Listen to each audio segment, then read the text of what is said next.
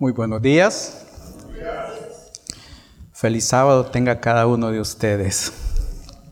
No crean que me es fácil estar aquí enfrente, pero vengo con la firme convicción de que no soy yo el que voy a hablar, sino que sea el Espíritu Santo, porque yo soy parte también de escuchar estos consejos que escucharemos en esta mañana. Oremos. Padre bendito que estás en los cielos, yo sé, Señor, de que no soy digno de estar delante de ti. Pero te doy las gracias que me escogiste para traer tus consejos en esta mañana. Abre nuestro corazón, abre nuestra mente y permite que lo oigamos pero también, Señor, que lo podamos poner en práctica. En el nombre del Señor Jesús. Amén.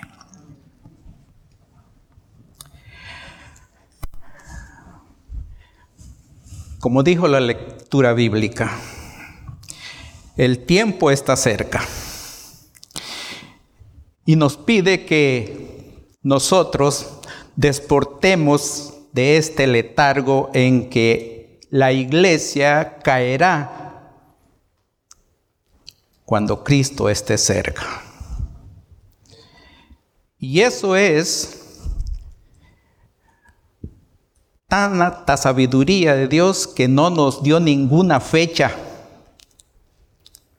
pero sí nos dio señales en que nosotros tengamos que reconocer que todo lo que miramos a nuestro alrededor es el cumplimiento de la palabra de Dios. ¿Para qué? Para que usted y yo estemos conscientes que debemos de enderezar el barco no por nosotros mismos, sino por medio del Espíritu Santo. Porque la palabra de Dios dice que nosotros no tenemos nada bueno y si vamos a actuar y vamos a trabajar delante de Dios, va a ser el Espíritu Santo en uno. El único pecado dice que no será perdonado, ¿cuál es? La, negación del Espíritu Santo porque él, es el que nos dirige a cada uno de nosotros. Como dice la lectura, Cristo viene pronto.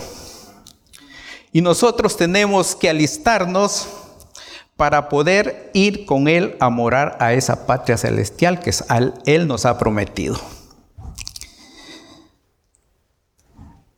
Y la pregunta sería, si Él viene el día de mañana, nos preguntamos cada uno de nosotros, como el título de la lección, ¿estamos listos? Yo, pues, le voy a decir, no, cuando estaba estudiando esto, no le voy a... sentí un poquitito de temor, porque a uno los dichos que están es, uno sale de la casa, de la casa, va a algún lugar y no sabe si va a regresar. Y si por alguna razón nos sucede algo, ¿estaríamos listos para cuando Cristo venga?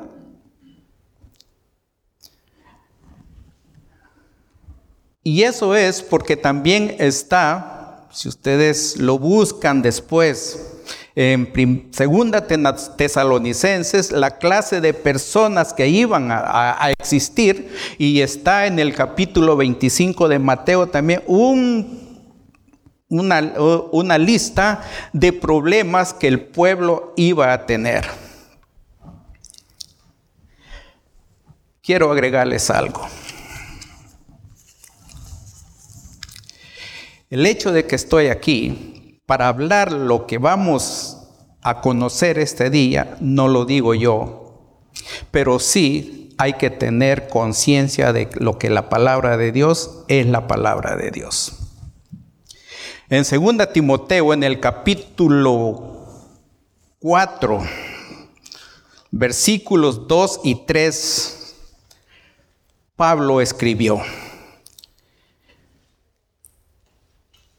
que prediques la palabra, que instes a tiempo y fuera de tiempo, redarguye, reprende, exhorta con toda paciencia y doctrina porque vendrán tiempos cuando no sufrirán la sana doctrina, sino que teniendo comezón de oír, se amontonarán maestros conforme a sus propias concupiscencias. Esta es palabra, mis hermanos, de que nosotros tenemos que dar. Y yo no lo estoy tomando solo para mí. Porque ustedes también que forman parte del pueblo de Dios, también tienen la responsabilidad que la palabra de Dios nos dice a nosotros. Y vuelvo a repetir, si Él viniera el día de mañana, ¿estaremos listos?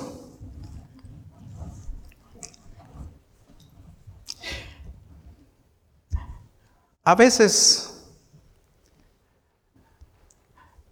Yo solo me pongo en mi mente a decir, voy a evaluarme yo como estoy delante de Dios. Porque en la evaluación existe la condición en que yo me encuentro de acuerdo a los principios que Dios estipula en su palabra. Y me pongo a pensar, bueno, en el tiempo final van a haber personas mentirosas, personas vanidosas, personas odiosas, personas orgullosas, personas de esta. Si pusiéramos acá enfrente un cartel donde pusiéramos todas las cosas que van en contra de los principios de Dios y nos pusiéramos cada uno de nosotros, póngale, si somos vanidosos, ¿qué tanto tiene usted del 1 al 10? No lo diga, porque saben, usted me puede decir una cosa a mí o puede decir ahora. A mí me podría engañar, pero a Dios no. ¿Por qué? Porque Dios nos conoce aún desde que no nacimos. Imagínese que sabe cuántos pelos tiene usted, cuál el cabello, cuánto tiene.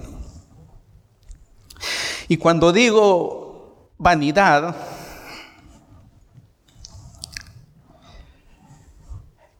¿qué hacemos nosotros o qué pensamos nosotros cuando se llega el día de ir a encontrarnos con el Señor Jesús? ¿Cómo nos vestimos nosotros? Nos vestimos para que nos admiren nuestros hermanos que tengo dinero para comprar o a veces estamos, créanmelo, no me lo vayan a tomar a mal. Pero yo me fijo en algunas personas, se sientan en el espejo y comienzan, yo no sé qué tanto se ponen usted, para verse bonita, ¿verdad que sí?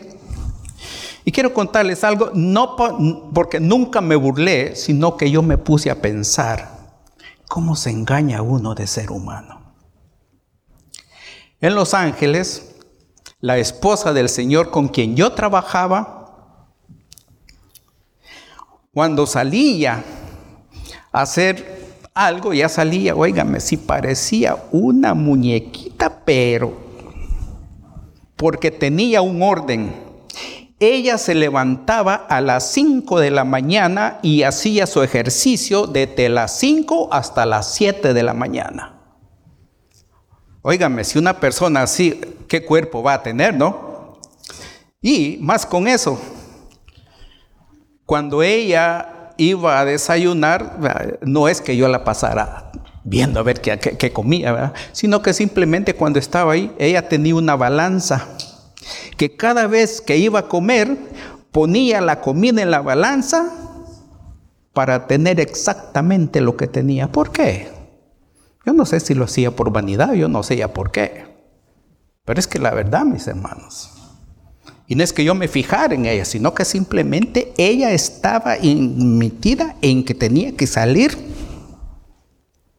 Le voy a decir, sin ningún defecto de... Pero un día me llamó mi patrona y me dijo, Víctor, ¿puedes venir aquí a la casa? Le dije yo, sí.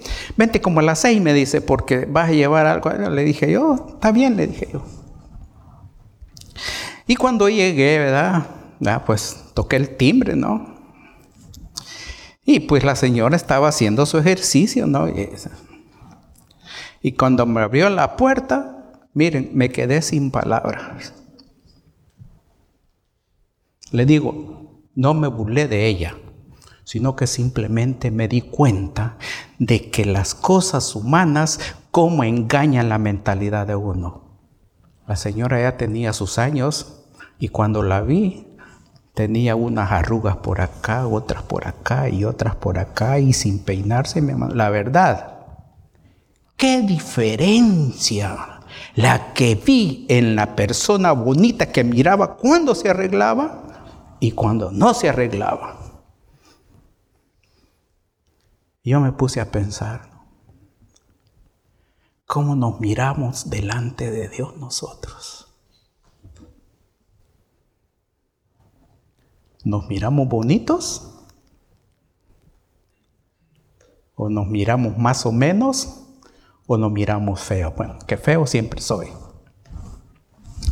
Pero nosotros debemos de estar conscientes que al Señor no le interesa absolutamente lo físico de nosotros.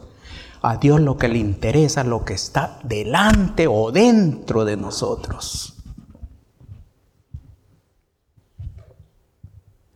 Y cuando digo así, dije yo, bueno, vamos a ver, ¿qué es evaluación?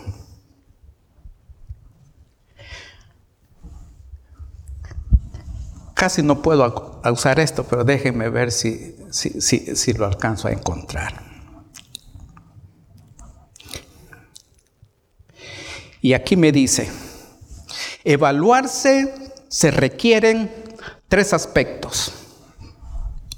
El primero, conocimiento. Y mi hermana Ligia dijo, no, el hermano, el hermano Víctor se rió, pero ¿saben qué? Me reí porque eso es lo que traía en esta mañana. Porque dice carácter. Y el tercer elemento, servicio. Y me puse a escudriñar, ¿no? Este, lo que, algún versículo que diga de esto. Cuando se habla de conocimiento, libro de Deuteronomios, si ustedes me quieren acompañar.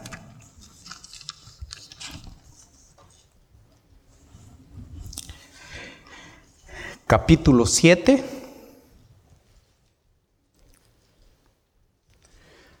Versículo 9.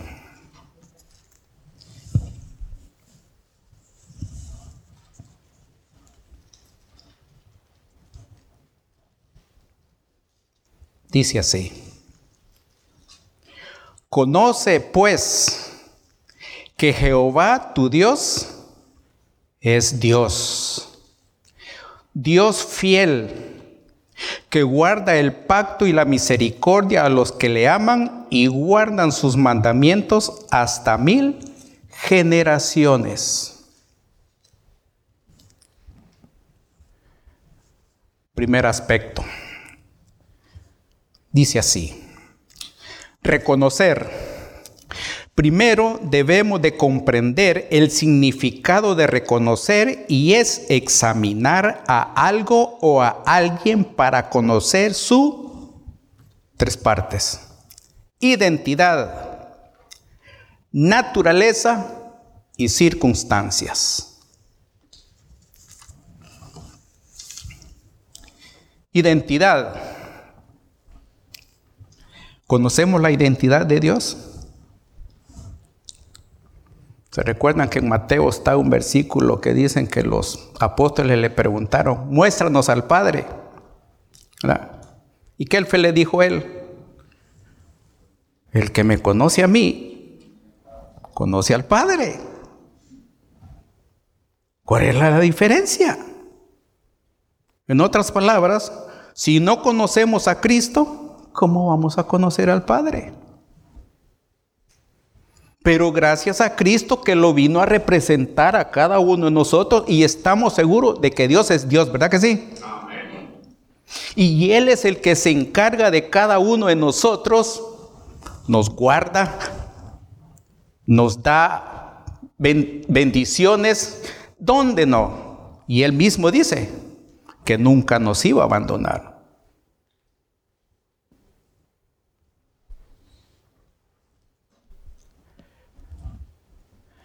Naturaleza.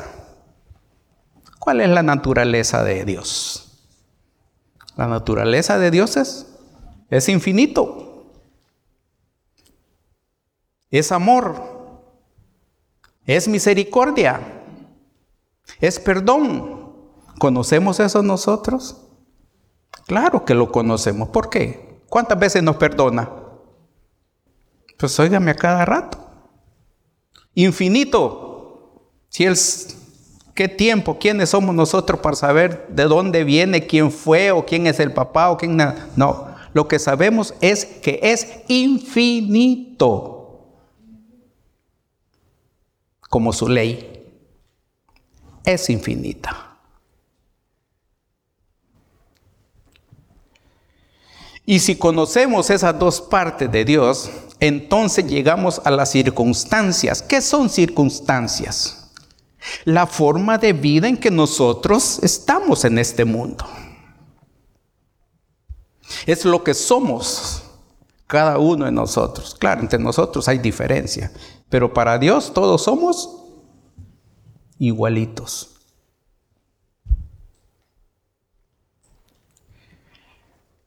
Pero esto nos lleva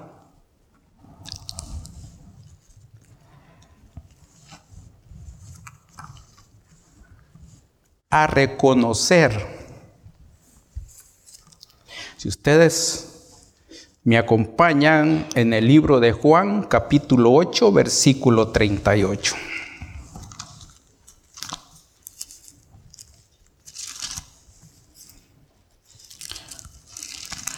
Juan capítulo 8, versículo 38.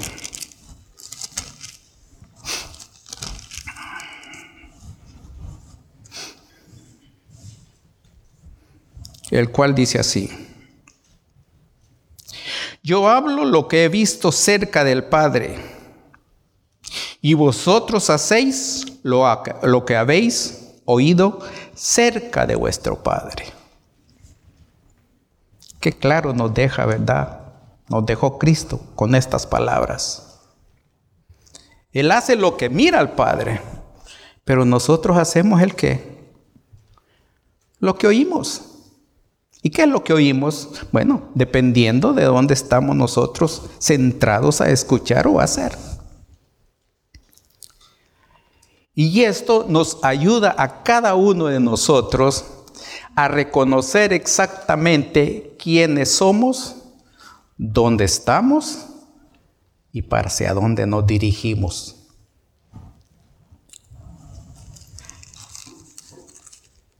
Esta primera razón nos lleva al tercer, al segundo punto. Carácter. Dice así, tener carácter no implica ser alguien agresivo, de ser alguien que busca intimidar con su voz y sus argumentos absolutos.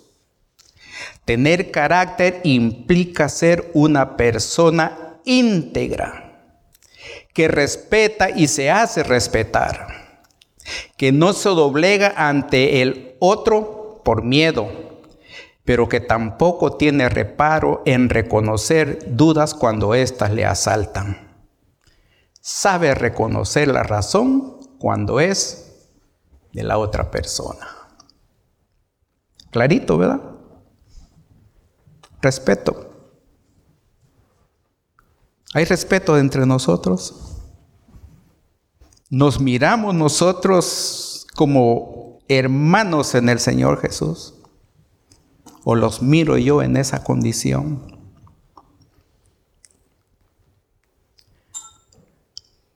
Y como dije anteriormente, respeto es lo que se ha propuesto en su corazón. Eso es. Si usted y yo nos hemos comprometido a ser hijos de Dios, ¿qué nos toca? Pues actuar como hijos de Dios. Y los hijos de Dios, ¿cómo son ellos? Bueno, acuérdense. En Primera Juan está muy clarito, ¿verdad? El que no ama, porque Dios es amor. Y esas palabras y esas frases completitas sin quitarle nada, ¿es para nosotros, sí o no? Y si llegáramos a poner en la evaluación qué tanto de amor tenemos en nuestro corazón comparado con el amor de Dios, ¿cuánto tendríamos del 1 al 10? ¿Uno? ¿Dos? ¿Tres? ¿O cuatro? No sé. Pero es que en, en ese aspecto nosotros ponemos el límite de hasta dónde voy a amar yo. Pero acuérdense que eso no es de nosotros. ¿No? ¿Por qué? Oh, bueno. Porque en Mateo capítulo 6,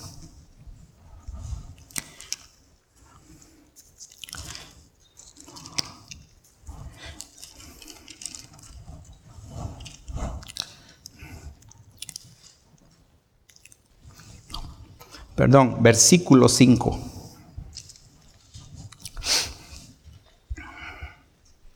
Se refleja qué tanto puedo marcar yo en el termómetro de mi amor comparado con el amor de Dios. Y aquí nos ponen una condición que la verdad no sé cuál es su respuesta, cuál es mi respuesta. ¿Por qué? Porque dice, oíste que fue dicho, ojo por ojo y diente por diente. ¿Qué quiere decir eso? Si me la haces, te la devuelvo. Pero ¿qué dijo Cristo? Pero yo os digo, no resistáis a que el mal, no resistáis a que el malo, antes que a cualquiera te hubiera, te, te hiera en la mejilla, devuélvele también la otra. Qué duro, ¿verdad? Si ahora mis hermanos, habemos, no estoy hablando de esta iglesia, Habemos hermanos que no necesita darlo una de darlos en la mejilla. Simplemente con una media mirada, así que nos mire serio ya, ¿qué pasó? Óigame, no, pues a este hermano no le hablo porque la verdad no le caigo bien. Pero acá, mis hermanos, como dije anteriormente, no somos nosotros los que actuamos en concepto de hijos de Dios. Sigue diciendo, y al que quiere ponerte a pleito y a quitarte la túnica, déjale también la capa.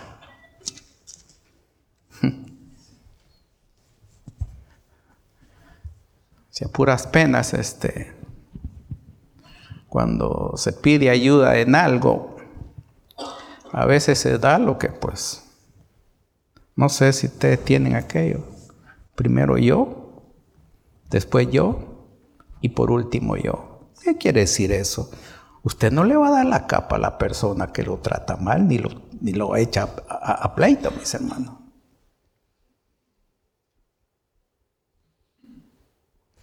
Sigue diciendo,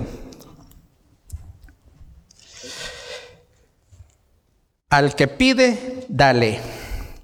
Al que quiera tomar de ti prestado, no se lo rehuses. Oíste que fue dicho, amarás a tu prójimo y aborrecerás a tu amigo. Pero yo os digo, amad a vuestros enemigos, bendecid a los que os maldicen, haced bien a los que aborrecen y orad por los que ultrajan y os persiguen. Es duro, mis hermanos.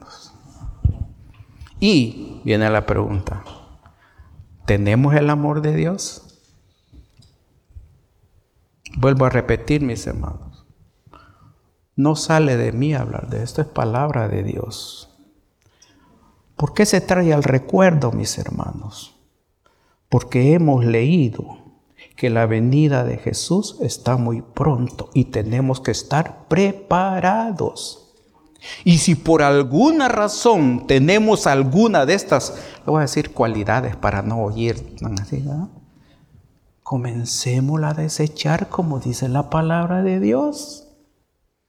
Porque todos creo que estamos con el deseo de ir a morar con Cristo, ¿sí o no? Entonces tenemos que despojarnos de lo que no nos conviene a cada uno de nosotros. ¿Por qué? Porque esto es parte de lo que sigue de un buen carácter, las acciones que tenemos que hacer, no como el carácter humano, sino como el carácter divino. Porque el carácter humano eh, no tendrá ningún premio absolutamente de nada.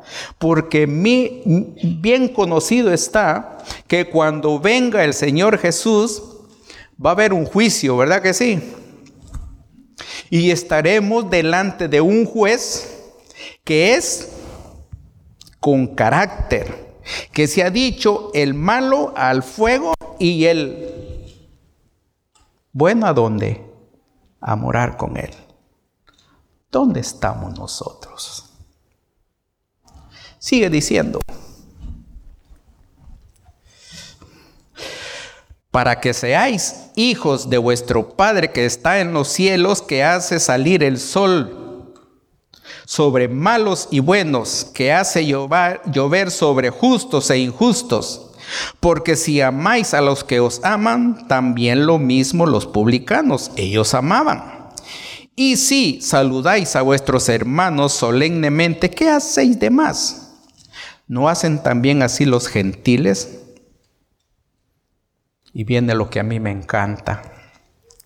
Sed pues vosotros perfectos como vuestro Padre que está en los cielos es perfecto.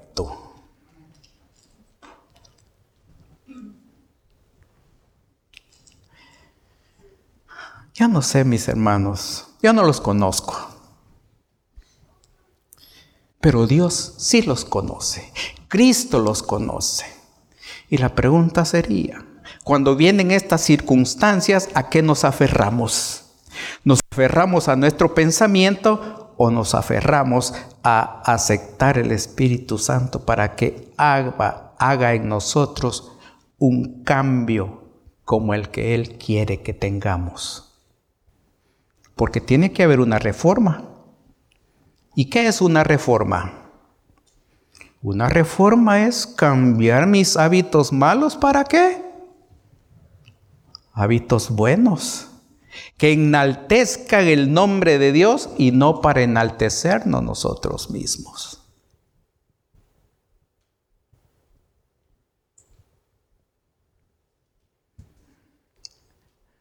Hoy en la mañana antes de salir le, dije, le dije a mi esposa, ¿no? Ah, le dije yo, porque estaba arreglando su pelo, ¿no? Le dije, hoy de lo que habla, pues te va a caer, le dije yo. También a vos, me dijo. Dije yo, sí, porque es cierto. Cuando nos conocen en algunas partes allá la iglesia, ya en California, decía, ay, mi hermana, le dice, usted solo, solo ha de, gozando ha de pasar con el hermano. A lo que responde, hmm". no me da pena decirlo, mi hermano. ¿Por qué? Porque todos estamos llenos de defectos, ¿sí o no? ¿Cuántos justos hay? No hay ni uno, mis hermanos. Pero lo bueno es que Cristo está al tanto de nuestras necesidades si es que queremos. Él suple por medio del Espíritu Santo. ¿Para qué? Para hacer los cambios perfectos. Porque usted y yo estamos muy conscientes. Nosotros estamos aquí por creación. Y la esperanza que terminaremos, ¿por qué? ¿Por qué? Duro, fuerte. ¿Por qué vamos a estar? Creación y redención, mis hermanos. En otras palabras, ¿qué es redención? Redención es que nosotros estábamos caídos en el piso, hechos trizas por el pecado. Pero vino Cristo Jesús.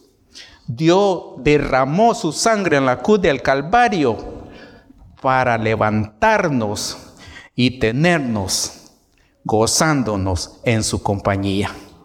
¿No es eso una felicidad? Y esa es una promesa para nosotros. Despertemos, mi hermano. Reconozcamos que sin la ayuda del Espíritu Santo no podremos llegar a conocer a Cristo, porque conociendo a Cristo, como leímos, vamos a conocer al Padre.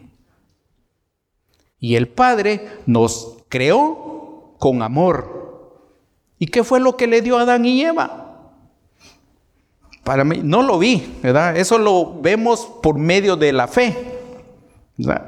Le dio un terreno bonito donde ahí viene explicado que habían animales, flores y todo, y todo era felicidad.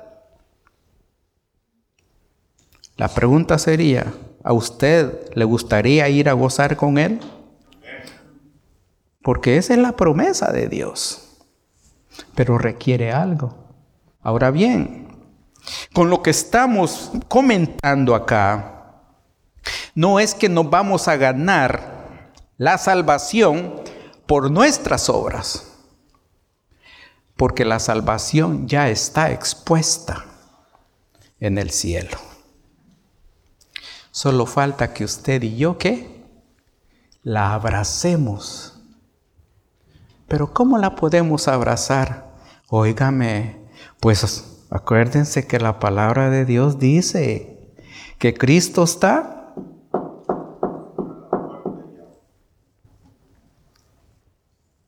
¿Cuántos lo hemos dejado entrar? O le hemos dejado así como hacemos mucho, ¿verdad? Porque ahí cuando en la casa, cuando llega alguien, me dice mi esposa, negro, Hoy ya llego yo, no medio abro la puerta así, miro, ¿no? Ah, es un vendedor.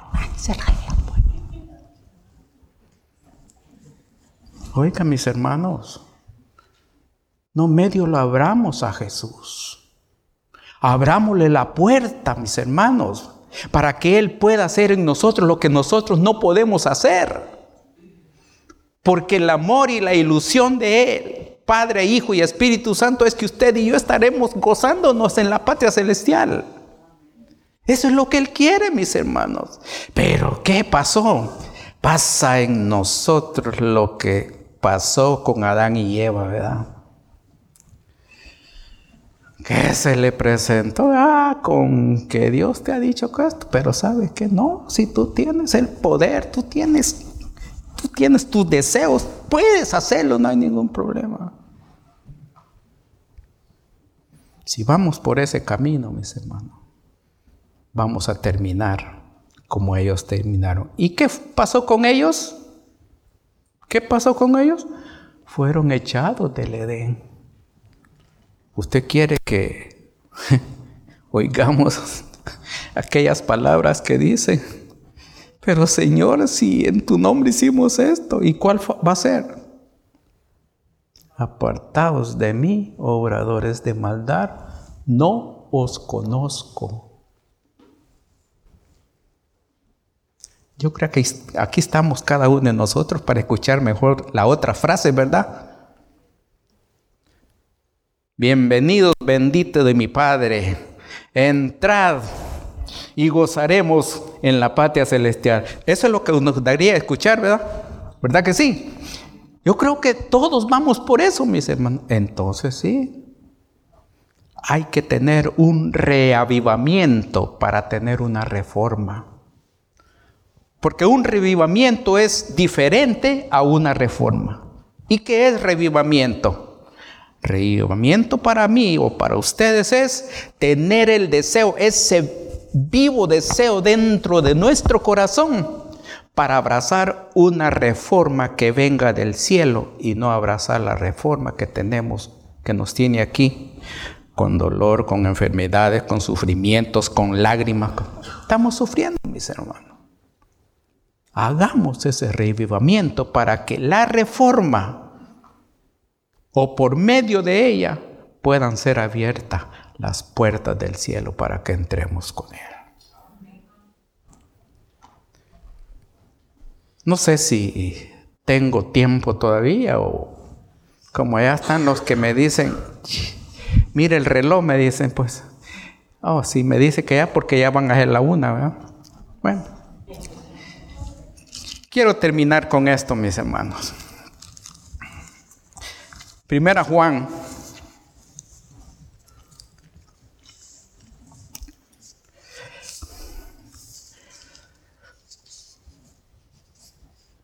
Primera Juan capítulo 4 versículos del 15 al 21.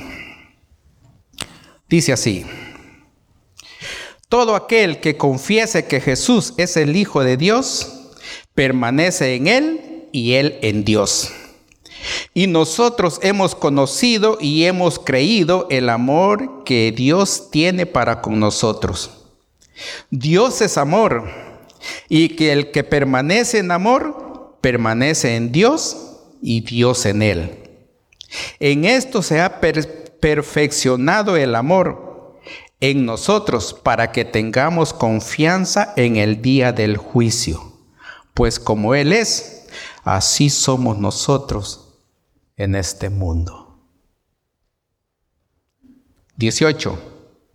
En el amor no hay temor, sino que el perfecto amor echa fuera el temor, porque el temor lleva en sí castigo de donde el que teme no ha sido perfeccionado en el amor. Hermosa frase, mis hermanos. Y vuelvo a repetir. Si evaluáramos en esta hora, en este momento, cuál es mi condición delante de Dios, ¿dónde quedaríamos?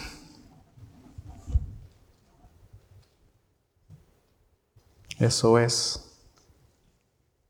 su problema, mi problema, no entre nosotros, sino entre Dios. Si queremos gozarnos en la venida de Cristo o queremos desear que las piedras caigan sobre nosotros porque no soportaremos. Oremos. Padre nuestro que estás en los cielos, te damos las gracias por tu palabra, Señor. Te damos la gracias, Señor, porque en tu amor tú nos quieres a todos viviendo junto a ti. Pero nosotros tenemos la decisión. Permite, Señor, que tu Espíritu Santo pueda ayudarnos, socorrernos a nosotros para poder estar listos cuando tú vengas. Señor, volvemos a repetirte, no somos nada pero gracias a tu amor y a tu misericordia, porque decidiste morir en la cruz del Calvario por nosotros. Permite, Señor, que nosotros lo reconozcamos y que en nosotros haga esa reforma para poderte esperar con alegría y con gozo e ir a morar junto al Padre, junto al Hijo y junto al Espíritu Santo. Y es en el nombre de ellos que oren esta mañana. Gracias. En el nombre del Señor Jesús. Amén.